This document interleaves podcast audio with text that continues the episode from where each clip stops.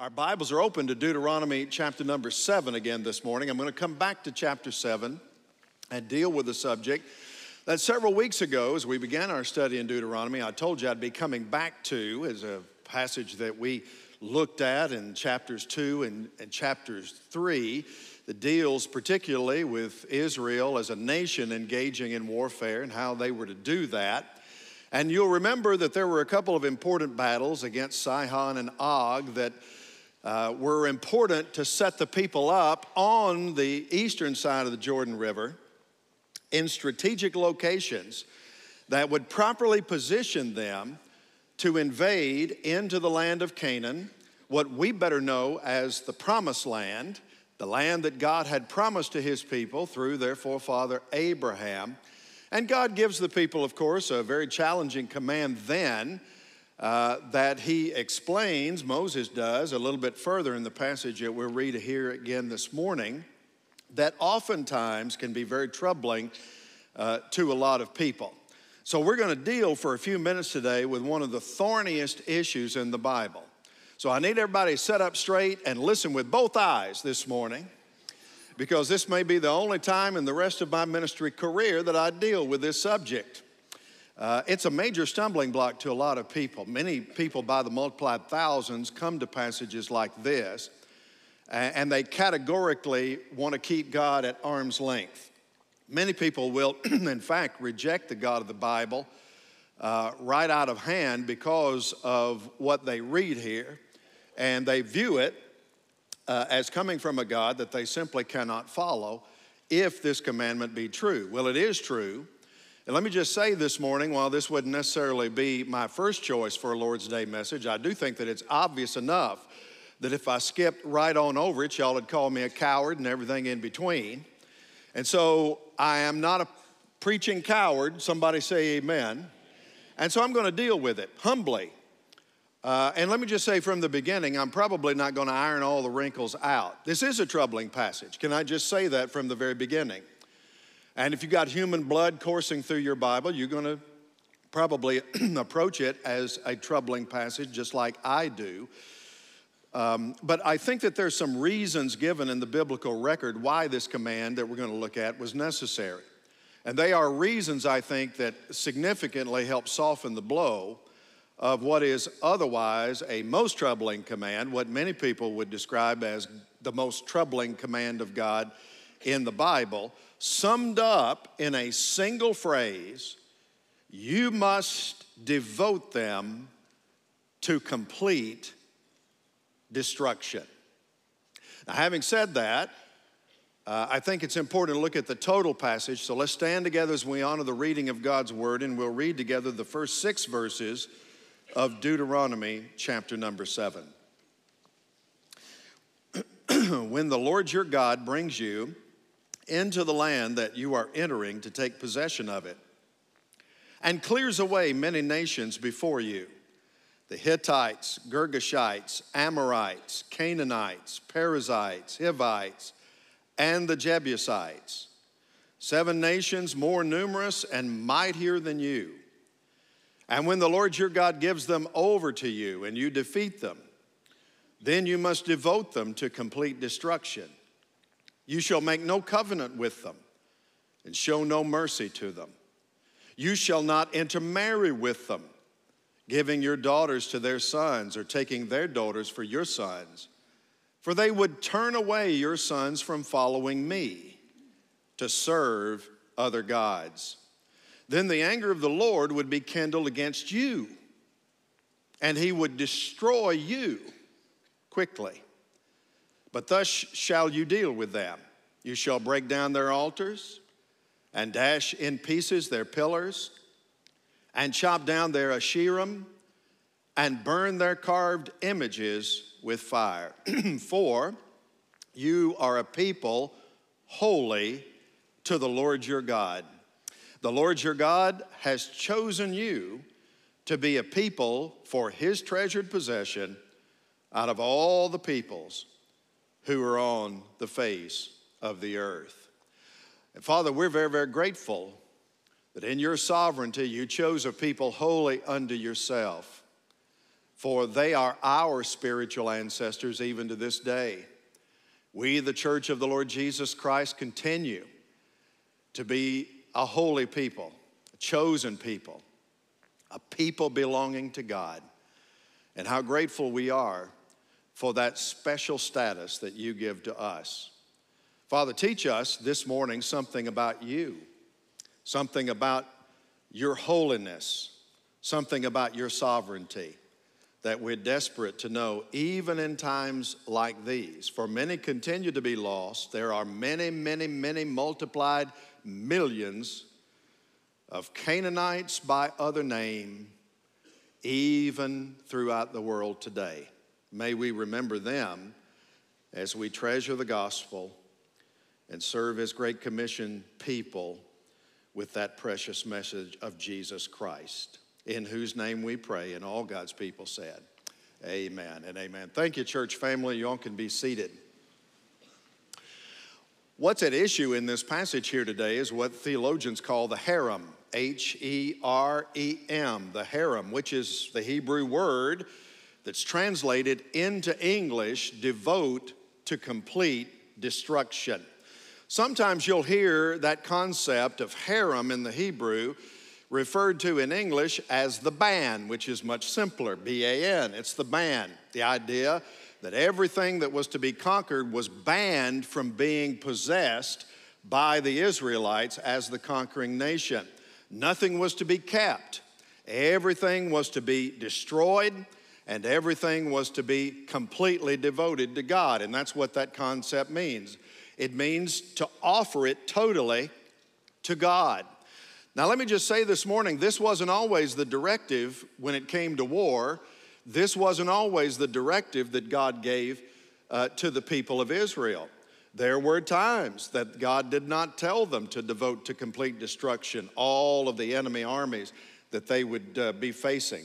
There were times where God told them, You can have the spoils of war. This, by the way, is how Abraham became a very wealthy man. He became wealthy in large part because he was victorious in battle and he brought the spoils of war into his own household. So we need to understand that at the very beginning, this wasn't always the direction that God gave to his people when it came time to fight. But he does here with respect to when it came time to enter in to the promised land. When it came time for God's people to enter the land of promise, things were now different. Uh, everything was to be destroyed, everything was to be in that idolatrous pagan land, completely devoted to God. And that's what's most troubling to us, honestly, because on the surface, to most of us, that seems rather horrifying, it seems unjust, it seems unfair. And people want to know how do we explain it? How do we reconcile that with a God of compassion and love and mercy? Well, let me give you my best take on it this morning. That okay with everybody? And I'm already going to tell you because I don't know, I don't have the mind of God. And I'm just in trouble by some of this as everybody else, people who don't even know the Lord Jesus Christ. And I may not be able to clear the waters up completely and iron every single wrinkle out, but I think that as we look at the pages of Scripture, the Bible itself provides us a bit of clarity, which I think could be very helpful uh, because you need to know this. This wouldn't be my first choice of Sunday morning messages, and so why do I even do it? Why not just reserve this for our small group discussions? Well, because I've heard a lot of stuff comes out of small group discussions, and some of it's not always biblical. And because you, as God's people, are going to run into people at your offices and your neighborhoods and your places of business that are going to come right over here and they're going to say, Why in the world should I follow what you're trying to get me to do and worship a God like that? And you need to be able to know what to say as best you can. So, let me give you about four things uh, to remember with that in mind this morning. And the first is I do think it's important to remember that this command reflects the sovereignty of God. And can I remind everybody, He's sovereign God and no human being is. Amen. There are things God knows that we will never know. The Bible paints the ways of God in mysterious ways sometimes, and God moves in very mysterious ways. And He's infinite and we're finite, and there are things that God does and ways that God moves throughout history and ways that He moves spiritually that finite human beings can never completely understand. There are things that God knows that we don't know today or through eternity. The Bible clearly presents God in those terms. He is the living God, He is creator God of the universe, He is Lord of heaven and earth. And there's not a believing soul in this room today that would argue with that. This is the way, for example, that when it came time to preach to the Athenian elders uh, at Paul's Areopagus sermon in Athens, Acts chapter 17. And just about three weeks ago, I stood on the Areopagus. And I, there was nobody on it but me and my son, and I just preached the gospel to him. He didn't know what was going on. But I stood in that very place. And remember, these guys were pagans.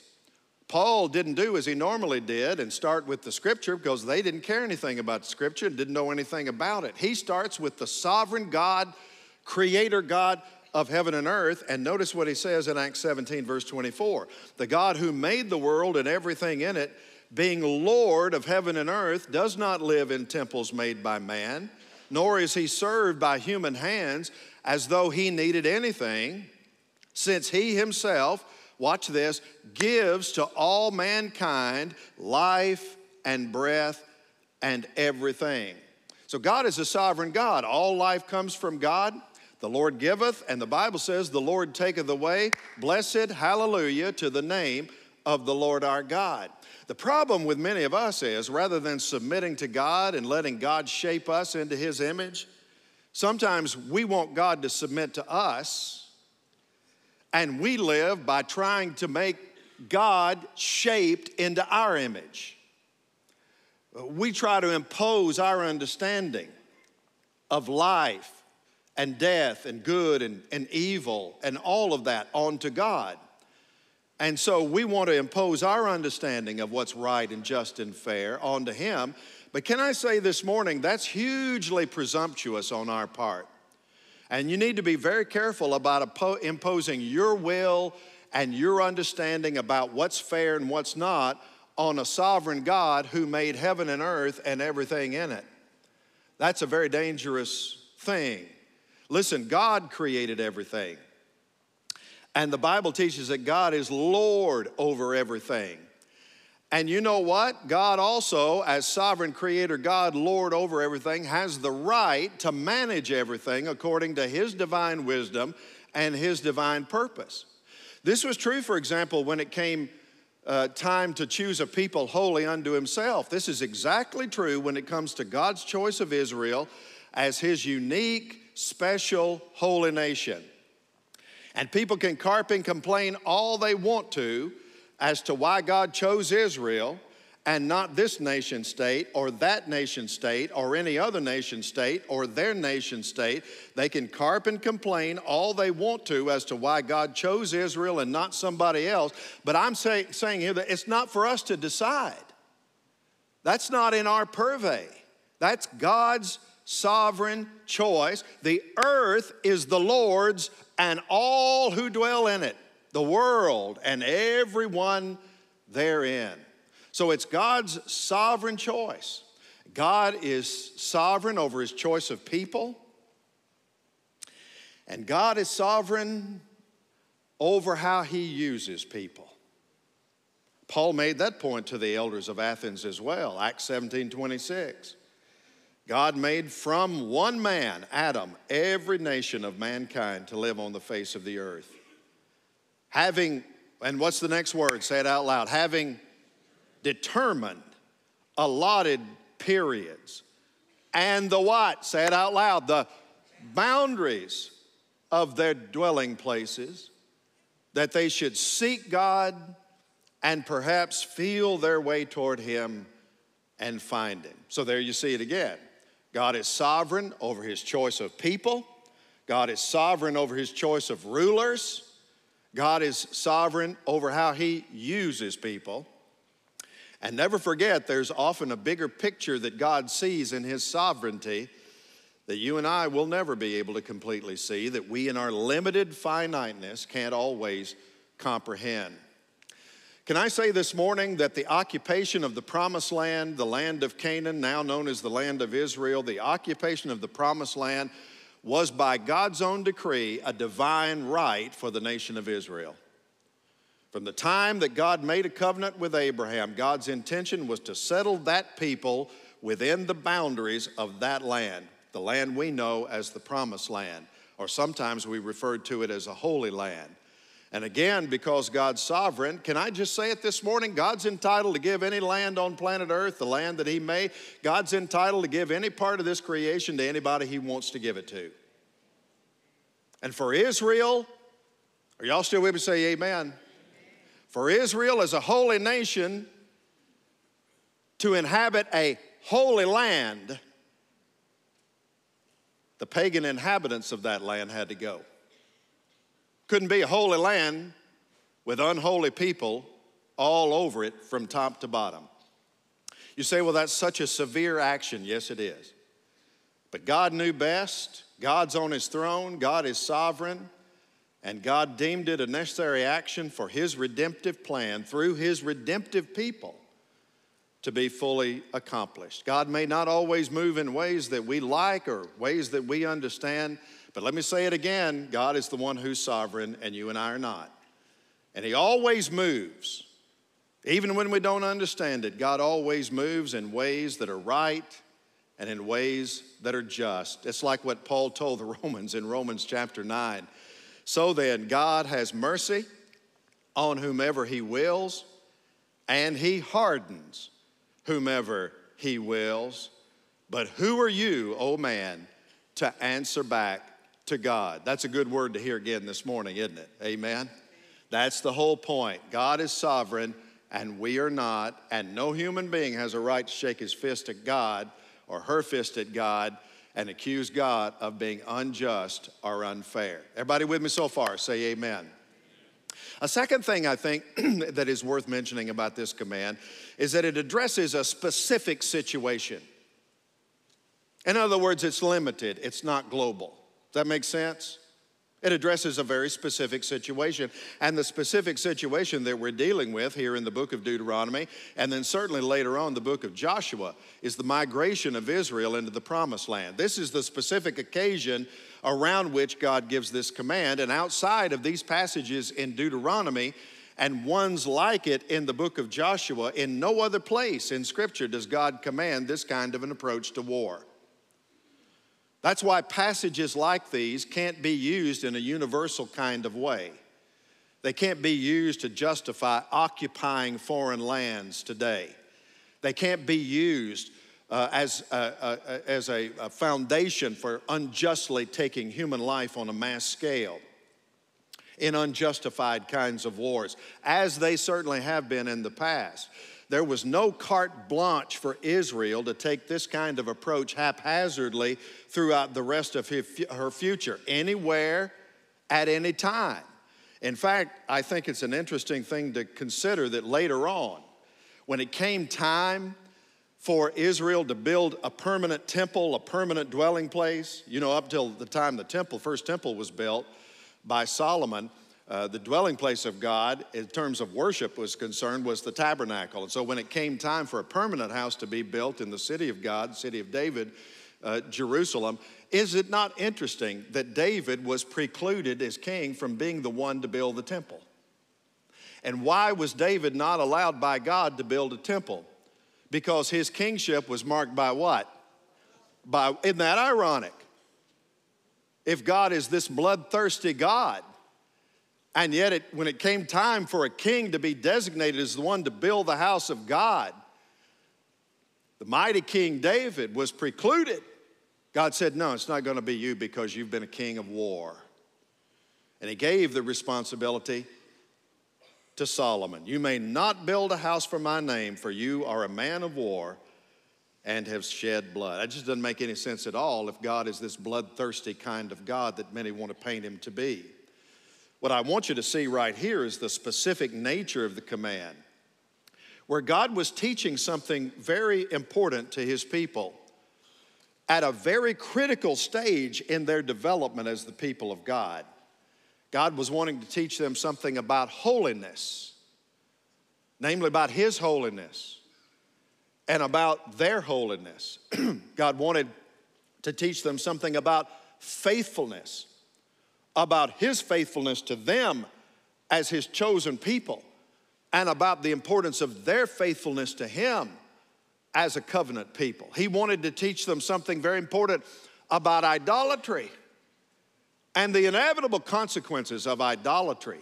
And he's doing that, of course, again at the very beginning of their life together as a people in this brand new land, a land that he had promised them from the very beginning. And God often works that way in Scripture at these strategic beginning points in the life of his people.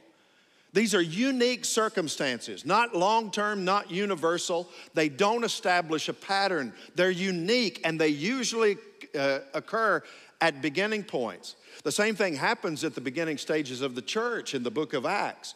Everybody in here remembers what happens with the, the couple known as Ananias and Sapphira, right? Well, they committed the sins of hypocrisy and the sin of duplicity. They lied to the Holy Spirit, they lied to God. And what did God do? Struck them dead right there. And listen, you ought to be very grateful that that was kind of a one time gig. Because I'm pretty sure there are people in the house that have been duplicitous to the church. Pretty sure there are people in the house that haven't lived holy, hypocritical, living one way, obviously, and a different way behind the scenes. I'm telling you, if, if that had been a pattern, we'd all be dead. Somebody say amen. So it's a similar kind of thing. These are critical starting points, and God is trying to drive something into the life of His covenant people. Namely, that He takes sin very seriously, and sin will always be judged. And they teach us too how serious God is about holiness and about his people, as the scripture will later say, being holy, for he, the Lord our God, is what? Holy. So, contrary to how this passage has been used in the past and how it might even be used by some tyrants today, this, this passage does not serve as justification to target any people for annihilation. As with the Crusades, as with the Holocaust, whatever the case might be, regional ethnic cleansing in Eastern Europe, no. This was an action against a specific people at a specific time for a specific purpose. And speaking of purposes, one of these purposes was third, to protect God's people. This was a commandment that was meant to protect the people of God. Again, God's got His chosen people at the forefront of His mind. And that's why when you read passages like this, you ought not just be concerned about what's happening to the enemy. You ought to be concerned about what God is trying to do to his people and how God is trying to set his people up for long term success, missionally, in terms of worship and every other part of their life together as the people of God. The elimination of the Canaanites from the Holy Land or from the land of promise was an, a necessary step. But it was only one of many steps in what theologians call God's redemptive history, the history of salvation. In order for Israel to achieve all the goals that God had for her as a people, to be a lighthouse for the world, a blessing to the nation, man, they needed to start with a clean slate. They needed to start with a holy land. And the land was anything but holy. The land was exactly the opposite of holy, truth be told. They needed to have a minimum of spiritual distractions because they were babes in God, man. They were infants in terms of what it meant to live for God. So God was well aware. Man, if these people at this stage of their development try to live alongside these Canaanites, all these ites that I successfully read a moment ago, if they try to live side by side with them, it's destruction. It's going to be nothing but a sad mess because they're going to become corrupted by the idolatrous practices of all the people that are living all around them.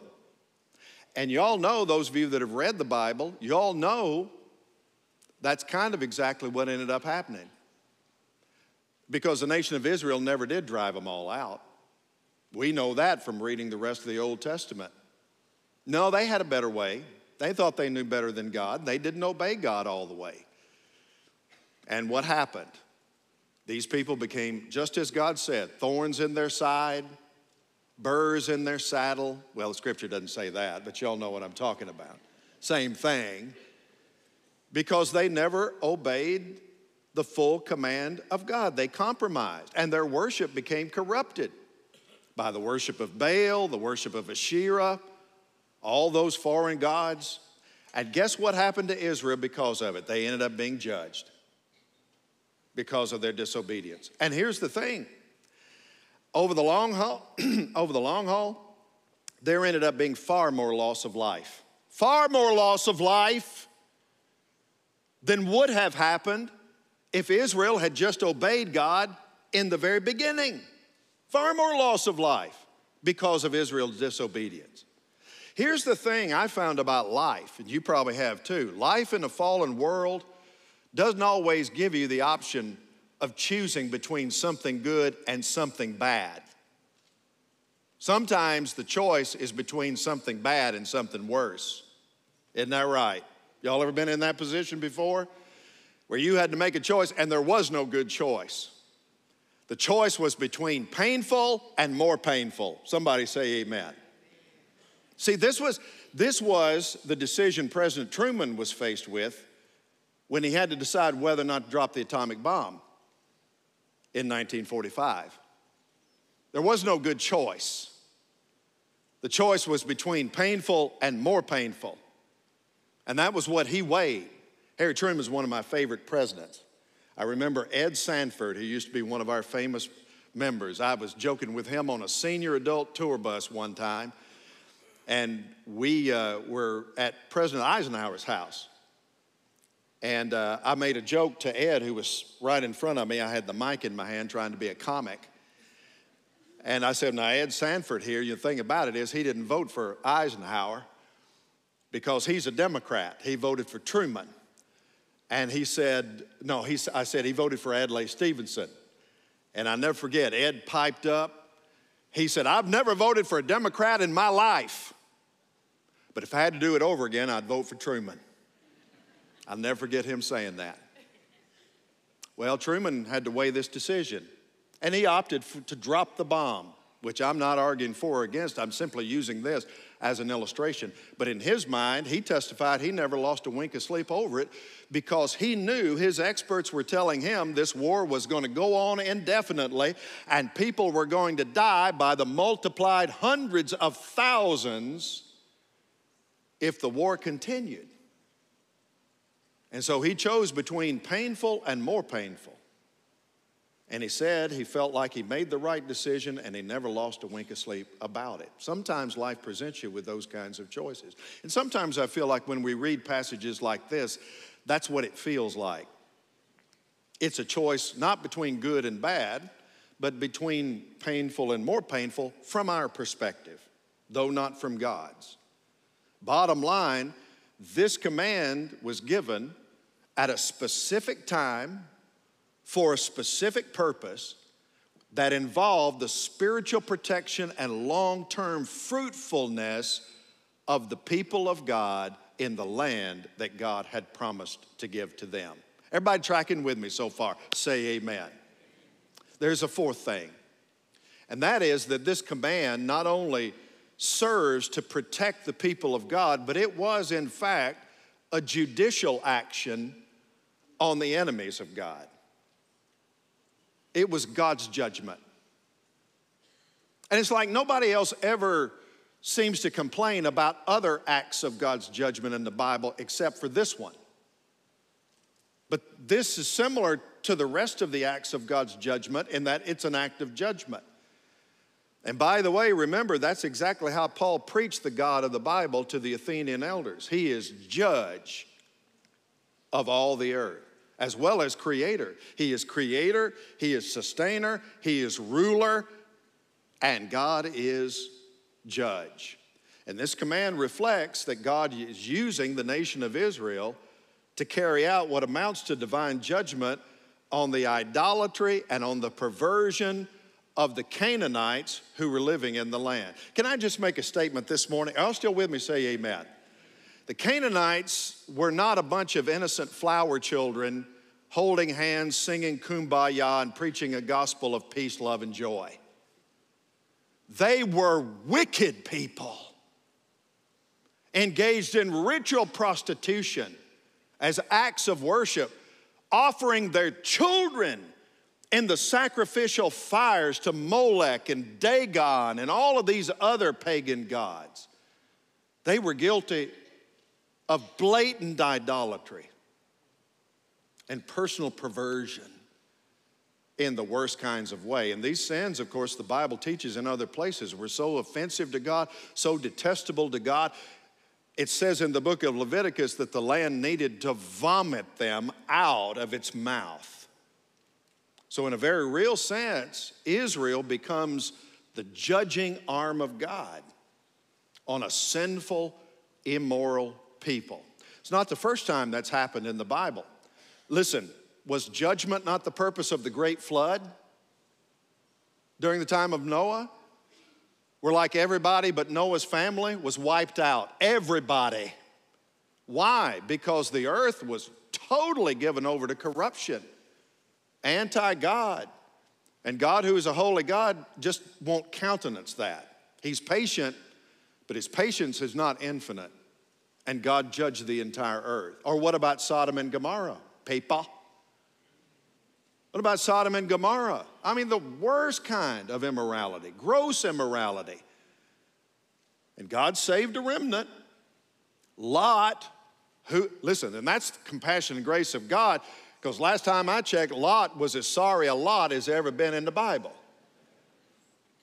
And yet God had mercy on him, saved a remnant out of there, but he judged Sodom and Gomorrah with fire and brimstone.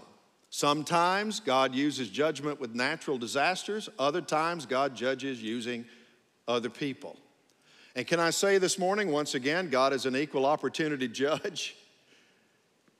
He makes clear to Israel there's going to be a price to pay with you. If you ever go their way, I'll do the same thing with you as I did with them because I'm a holy God and I cannot countenance sin. If you ever adopt these practices, you'll pay a price. And why do you think, brothers and sisters, there's so much teaching by Moses in Deuteronomy? Never forget God. Remember His goodness. Be faithful. Obey God completely. Fear the Lord. Love the Lord. Serve the Lord. Obey the Lord. Why is all that in Deuteronomy? because God will not tolerate consistent sin. And God had already demonstrated that with his people. That being the case, you go back to Exodus 32. You all remember the story of the golden calf? What did God do? He pronounced a word of judgment over his people, struck the camp with plague. And then you come over to number 16 and certain amount of the people had rebelled against God, what did God do? Literally formed a fissure in the earth and swallowed 250 of his people whole in the earth. May I make a statement this morning? God doesn't play favorites. God doesn't play favorites. Not with the Canaanites, not with the Israelites, not with the Churchites. There are repeated warnings in the book of Deuteronomy if you ever forget, if you ever forget, if you ever forget, if you ever forget, you'll suffer the same. The land will vomit you out of its mouth, which regrettably, regrettably, is exactly what happened in the long run. Now, what can we say in conclusion? I think it's important that we learn to judge the Bible and the God of the Bible in light of everything the Bible says about him, not just one little sliver. We need to beware of the temptation of isolating, as so many people do, what we call proof texting, where you take one little sliver of scripture out of its context and you use that one little sliver of scripture to justify a definitive conclusion. Listen, this is how people end up handling snakes in church. Amen? You take one little sliver of scripture and you build a whole thought process on it. You got to be very careful about doing that. This is why we encourage people read the whole Bible. And people who often land on this passage of scripture in Deuteronomy 7 and those like it throughout the book of Joshua, they have read the whole Bible. They don't know all of God's redemptive history. And the Bible presents that. The Bible presents what W.A. Criswell used to call a scarlet thread of redemption that runs all the way through the Bible from Genesis all the way to Revelation, from creation all the way through the new heaven and the new earth. And this teaching about conquest warfare is just a part of that. It's a part of that scarlet thread of redemption that weaves its way all the way through the totality of Scripture, but it's only a part of it. We get into the New Testament and we get into the teaching. I'm going to be doing some teaching through the Gospel of Matthew next year. And we'll get into the Sermon on the Mount and some of the wonderful teachings of, of Jesus himself that make it very clear that things are different for the community of faith today. That was a specific issue at a specific time for a specific people for a specific purpose. God has purposes for his people today. We're no longer to kill our enemies, we're to pray for our enemies. Isn't that right? The Bible says we're to love our enemies, we're to bless those who persecute us, not kill them. These commands that we read in Deuteronomy and Joshua, unique, specific, did not represent a pattern for God's dealing with people and nations until the coming of the Lord Jesus Christ any more than the Ananias and Sapphira story in the book of Acts represents an ongoing pattern of how God deals with sin in his local church today. And thank God for it. This is God's most troubling command for a lot of people. But here's the thing I trust God's wisdom more than I trust my emotions in terms of how I interpret hard scriptures like these.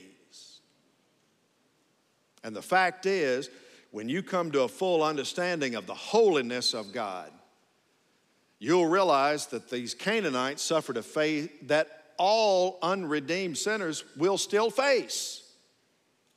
They just did it well ahead of time. The truth be told, if you're here today and you don't know Jesus Christ as Savior and Lord, you're, all, you're a Canaanite. Truth be told, we're all Canaanites. Some of us are saved Canaanites, and some of us are Canaanites destined for judgment. That's the truth.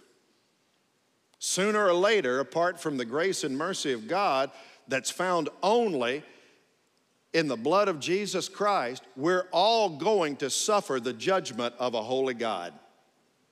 That's why you need to know Jesus. And that's why a lot of people just need to get off God's back. Amen. Because the fact is, we all deserve to die. Nobody deserves to be saved. We all deserve the justice of God.